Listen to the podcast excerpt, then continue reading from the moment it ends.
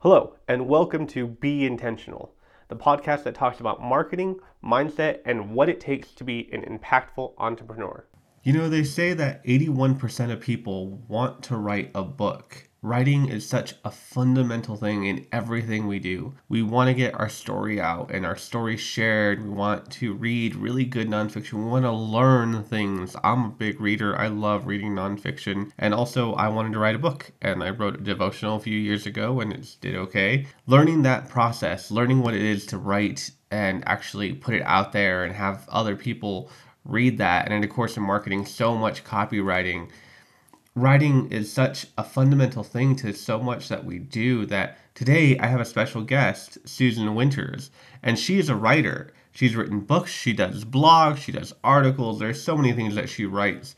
And it is amazing to be able to get kind of into the mind of a writer and take it from something I wish I would do and do more of and like to do to someone who actually does it for a living it's such an amazing thing to learn all the little nuances. And so today, I am so happy to be able to talk to Susan because I am one of those people that has always kind of aspired to write better and write more. It is said that the pen is mightier than the sword, and words are so powerful. So, learning this skill is just one of those things that I've always wanted to kind of do a deeper dive on. And so, if you're like me and love writing but don't have time to write and wish you did or want to write a book and want to learn what it takes to actually be a successful published author, then stay tuned because we're talking to one today, Susan Winters. Thank you so much for being here with us today. Hi, Josh. Thanks for having me today. Oh, it's a pleasure. I love talking to writers because I'm one of those people who I wish I could write. I've tried, I wrote a devotional, I've, I've tried all those things, but spell check is my best friend because I am a horrible speller. And so that writing fluidity never really, really came. So I'm really excited about this show because being able to talk to a, a real writer, um, maybe I'll be able to pick your brain a little bit and get some tips. And I'm like, guys, you guys will notice that my copy gets a little bit better after today. And so that'd be great. And so you've written in different mediums, and I, I love that because usually writers stick to like one type of genre, one specific type of writing, but you've written novels and you've done blogs. I've seen that you've even done a little bit of copy. And so, with all three of those, I would love it if you could tell us a little bit about your journey and how you've landed in like so many different areas and how you manage all that because it's different styles, right? So, to be able to keep all that straight. Right. Well, when I was in college, I got my first short story published. I was very, I was on a literary and art magazine and I was fortunate to get my first story published. And then I also took a journalism class and part of the journalism class requirement is you had to get your stories published by the school newspaper.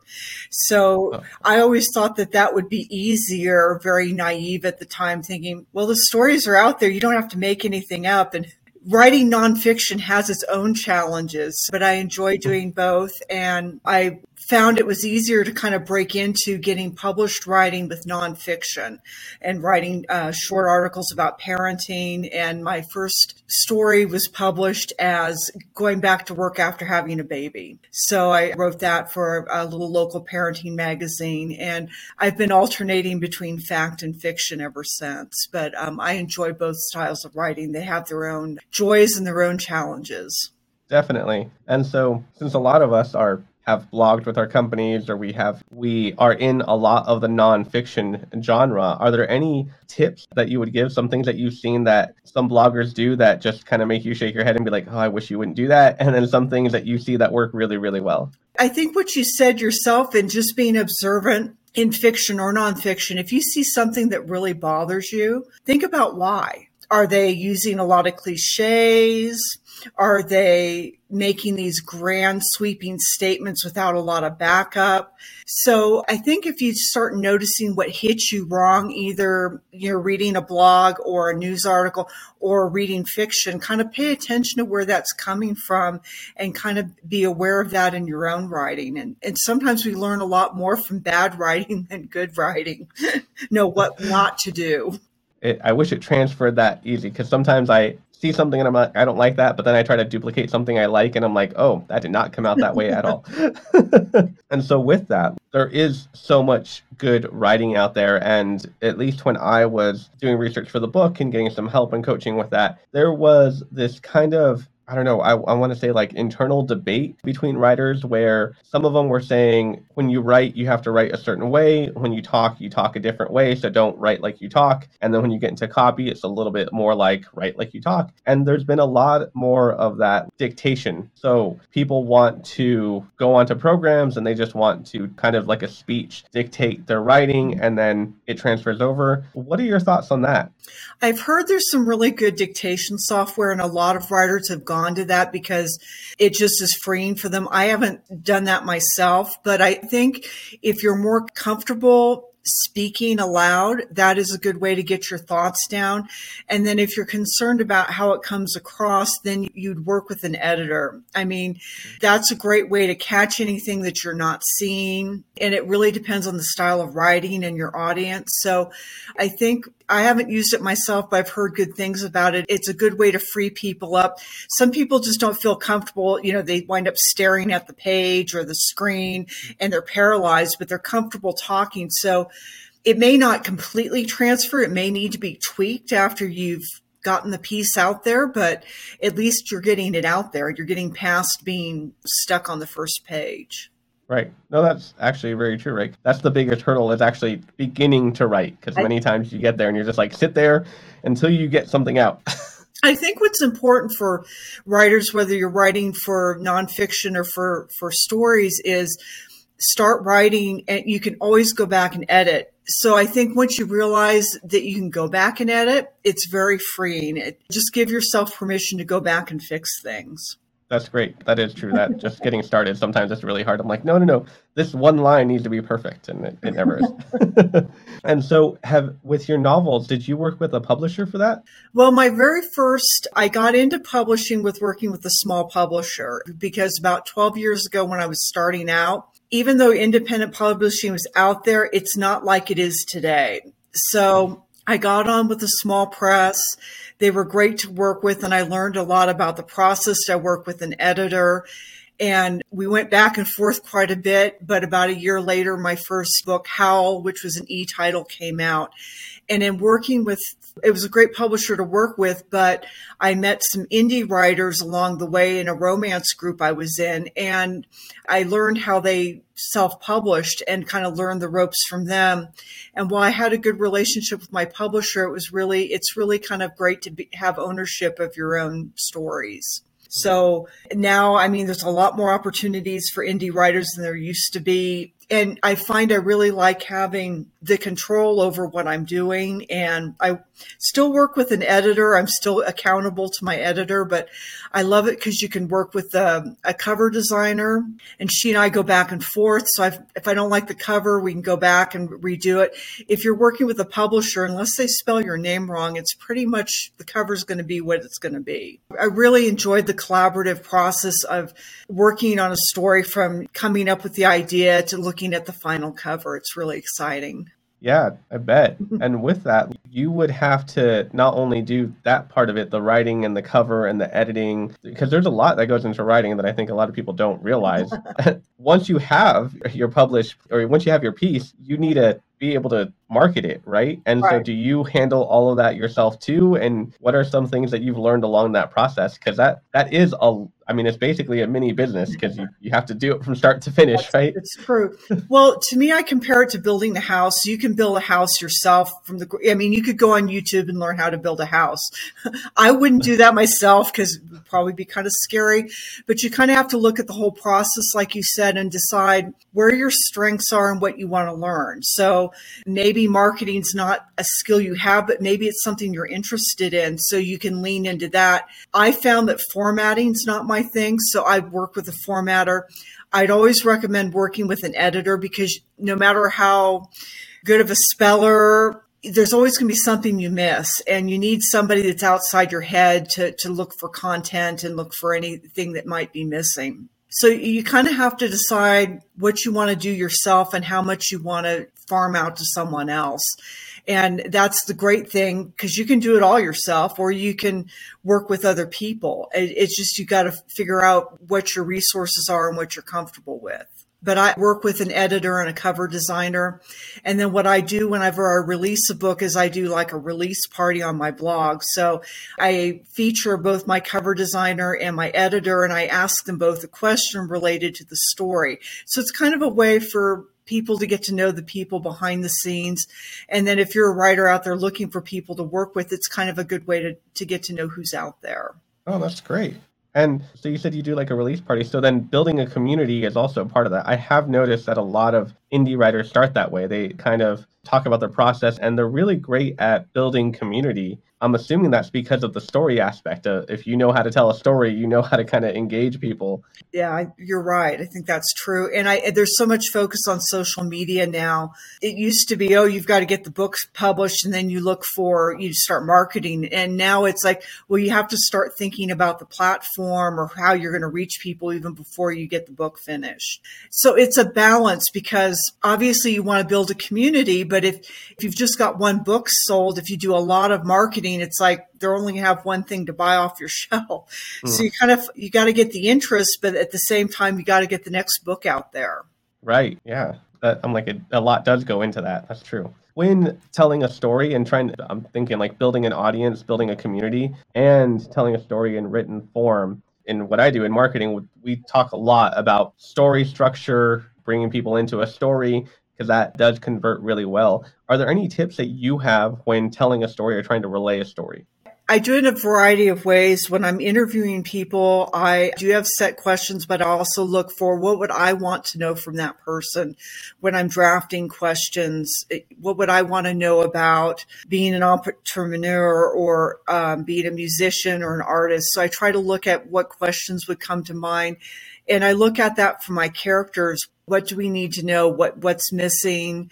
What are they thinking? So those are some of the questions I ask myself when I'm writing and developing that kind of moving them along that story, developing from one point to another point. How do you do that in a way that flows really naturally? Because I've seen a, a, lot of novels, and even though they're great, you can feel like that transition of a, of a chunk and like it kind of stops and then another chunk. And there's a lot of writers who do that really fluidly. And I feel like I don't know very much information out there of people that have talked about how in the world you make that transition going from one character to another, building the whole story, like because it's a lot of parts in that.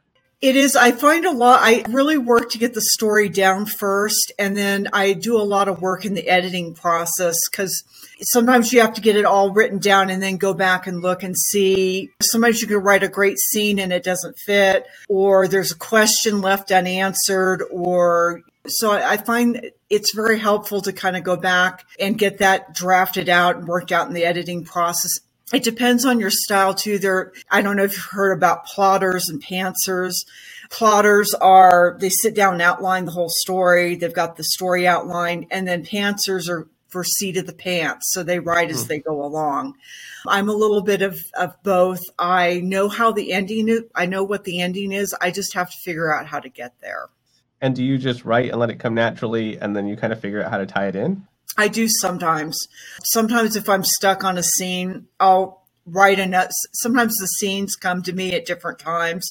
So I'll know what's happening later in the book than in the middle. So I'll go ahead and write the scene that's clear in my mind and then write to it. And I've had some writers tell me that they write the ending and then they work to it. So they know, okay, there's an ending, I can get there. And that helps them and the readers and the writers, it seems to be like a, a pretty close knit uh, community. Have you seen it change in these last decade where we've gone? Because I love reading, I'm a big reader, but I read mostly nonfiction. My wife says I love the boring stuff, which I, I just like to learn. So I'm, I'm, I'm a big reader. But it used to be where, at least in my experience, where everybody was a reader. Like we used to have the saying, like readers are leaders. Mm-hmm. And so everyone like had a favorite book. And then as time went on, it, it was harder and harder to find people who loved reading as much as I did or would read.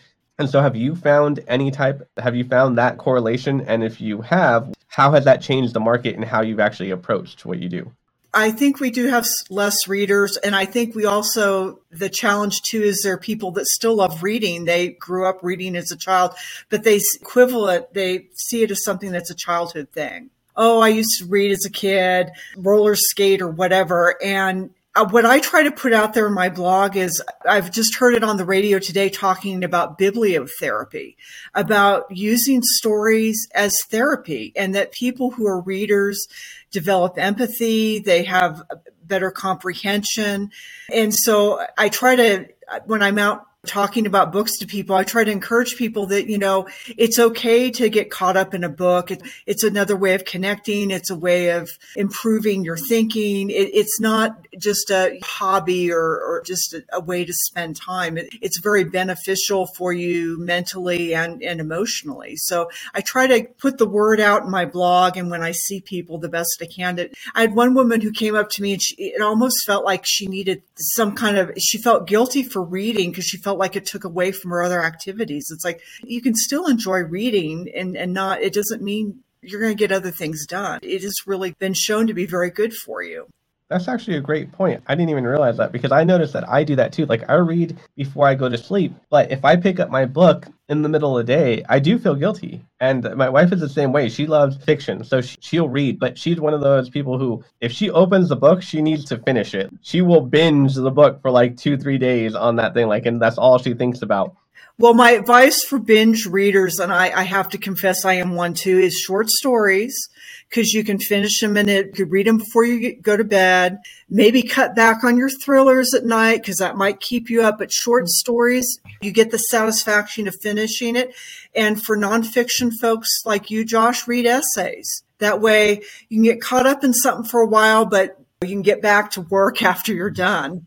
Yeah, definitely. I'm gonna have to take you up on that. We'll start looking at some essays because it is true. Right? That and that is that guilt too of like, okay, I'm gonna read I know it helps. I know it's beneficial, but now with all these like snippets and small content, little 30 second things, it's like, okay, well, I can probably consume this faster. But there is something about, I think, because the author knows that it's going to be in print forever, it better be right. and a lot of times when you get other types of media, it disappears. And so they right. just kind of go out there and say what they say, and then there's no real accountability to it. But with writing, I feel like it's gone through several processes, and it's just like, yeah, this is that that, that makes that's true.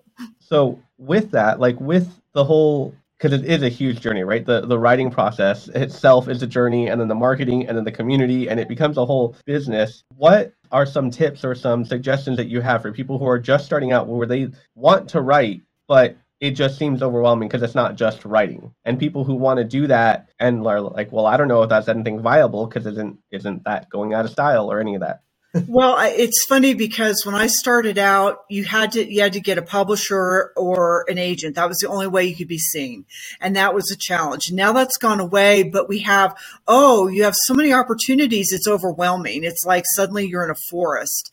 And I think the important thing is to get started and write, and then people feel like, well, do I need to write so much a day? Do I need to write? Just figure out what's cons- be consistent so if consistent for you looks like 15 minutes a day, do the 15 minutes a day and be good with that. If you can do more, great. Or if you can only write an hour a morning on the weekends, which is what I did. My kids were little and I could write on Saturday and Sunday mornings because they'd be watching cartoons or sleeping in. So pick something that works for you and be consistent on it. And while you're writing your book or do, telling your story, start paying attention to what's going out there around you. Start following authors on blogs, Instagram, see what other people are doing and kind of start while you're doing your, your story, learn about the business end of things as well and just take it one step at a time. But people get really caught up. Should I be doing an hour a day or do something that works with you in your schedule? But it's important to be consistent. That is great advice. Sure. I, I, love that. And I, I, believe that's not just for writing, guys, that's for a lot of things in your life. The consistency matters a lot. And uh, I read something that said, you know, a writer isn't someone who gets published, a writer is someone who writes every day. And so that consistency is a big deal. I love it. So if people want to learn more about you, look up your books and follow your blog, how can they find you? How can they connect with you? Uh, the best way to find me is on my website called createontheside.com. It has links to my blog and my books and my articles. And even if you're not a fiction reader, I encourage re- uh, your listeners to check it out because I have great interviews. I talk to musicians and artists and other writers and folks like Josh who are all pursuing their creative pursuits and, and you know, working it all out. So please come check out the blog. Um, I've interviewed some wonderful people over the years. I love it. And guys, I highly recommend it. Not just because I'm in there, but because I binged on it and there were so many people that I didn't even know about. And so that just made me that was another kind of like little rabbit hole I went down, being able to go and find all these interesting people and like writing notes of going, oh, I'm gonna go check this place out, I'm gonna go check that place out. So guys, make sure you go and follow and check out that blog, which will be in the show notes. So it's just one click away. Thank you so much for being here. Thank you so much for your tips. I appreciate time spending time with you. Thanks, Josh. Uh, it's great talking to you. Thanks for your time. and guys, thank you for spending a little bit of time with us today. And remember, be intentional about the life that you want to create. Bye. Bye. Thank you for spending a little time with me today on Be Intentional podcast. I would love to connect with you and hear about how you're applying today's message in your marketing, in your personal life, in your business. You can DM me at Josh Olmos SR. That's J O S H O L M O S S R. Or LinkedIn, Joshua Olmos, or website, josholmossr.com. I would love to hear from you. I would love to connect with you. And if you feel like you would benefit the listeners and that you want to be a guest on the podcast, please feel free to reach out. I would love to hear your story and what you're doing to be an intentional, impactful entrepreneur.